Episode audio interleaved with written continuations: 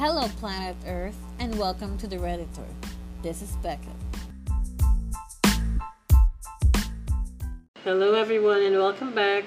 Today it's gonna be a bit short because I have to do a lot of things, and so it's just a short tifu about a toddler and a knife. Not as bad as it sounds, it's actually more funny, so let's get started. So this guy posted 20 yards ago from you slash FSL. Tifu by reading my toddler. I lift the flap book. It's listed as a small F up.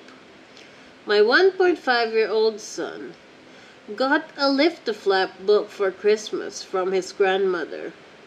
It had animals and he, of course, wanted me to read it. The flaps, being new, were still stuck down with little bits of paper from when they were cut, and I couldn't pull them up with my fingernails. I asked my six year old to bring me a butter knife so I could pry them open. It worked like a charm, and we read the book. The next day, 1.5 year old goes to the kitchen and runs back to me carrying a knife. I scold him and uh, take it away so he goes and gets three more. Must have grabbed the wrong one, right?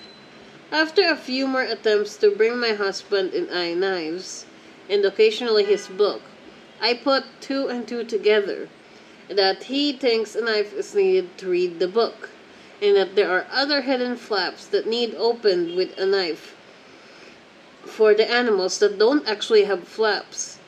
A month later, he's still bringing us butter knives or using them on the book himself. If you lock the silverware drawer, none of the kids could get silverware for meals. And he notes that all sharp knives are locked up in a separate drawer.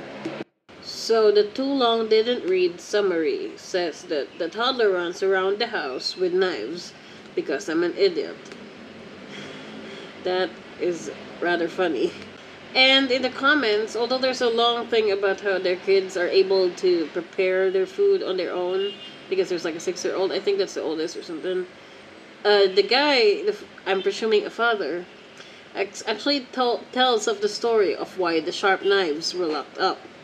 So, sharp knives have been locked up since they made a tower of chairs at 5 a.m., climbed them, got out steak knives from the upper clipboard we hid them in, carried them upstairs to their bedrooms, and used them to open Amazon boxes that were stored high up in a closet.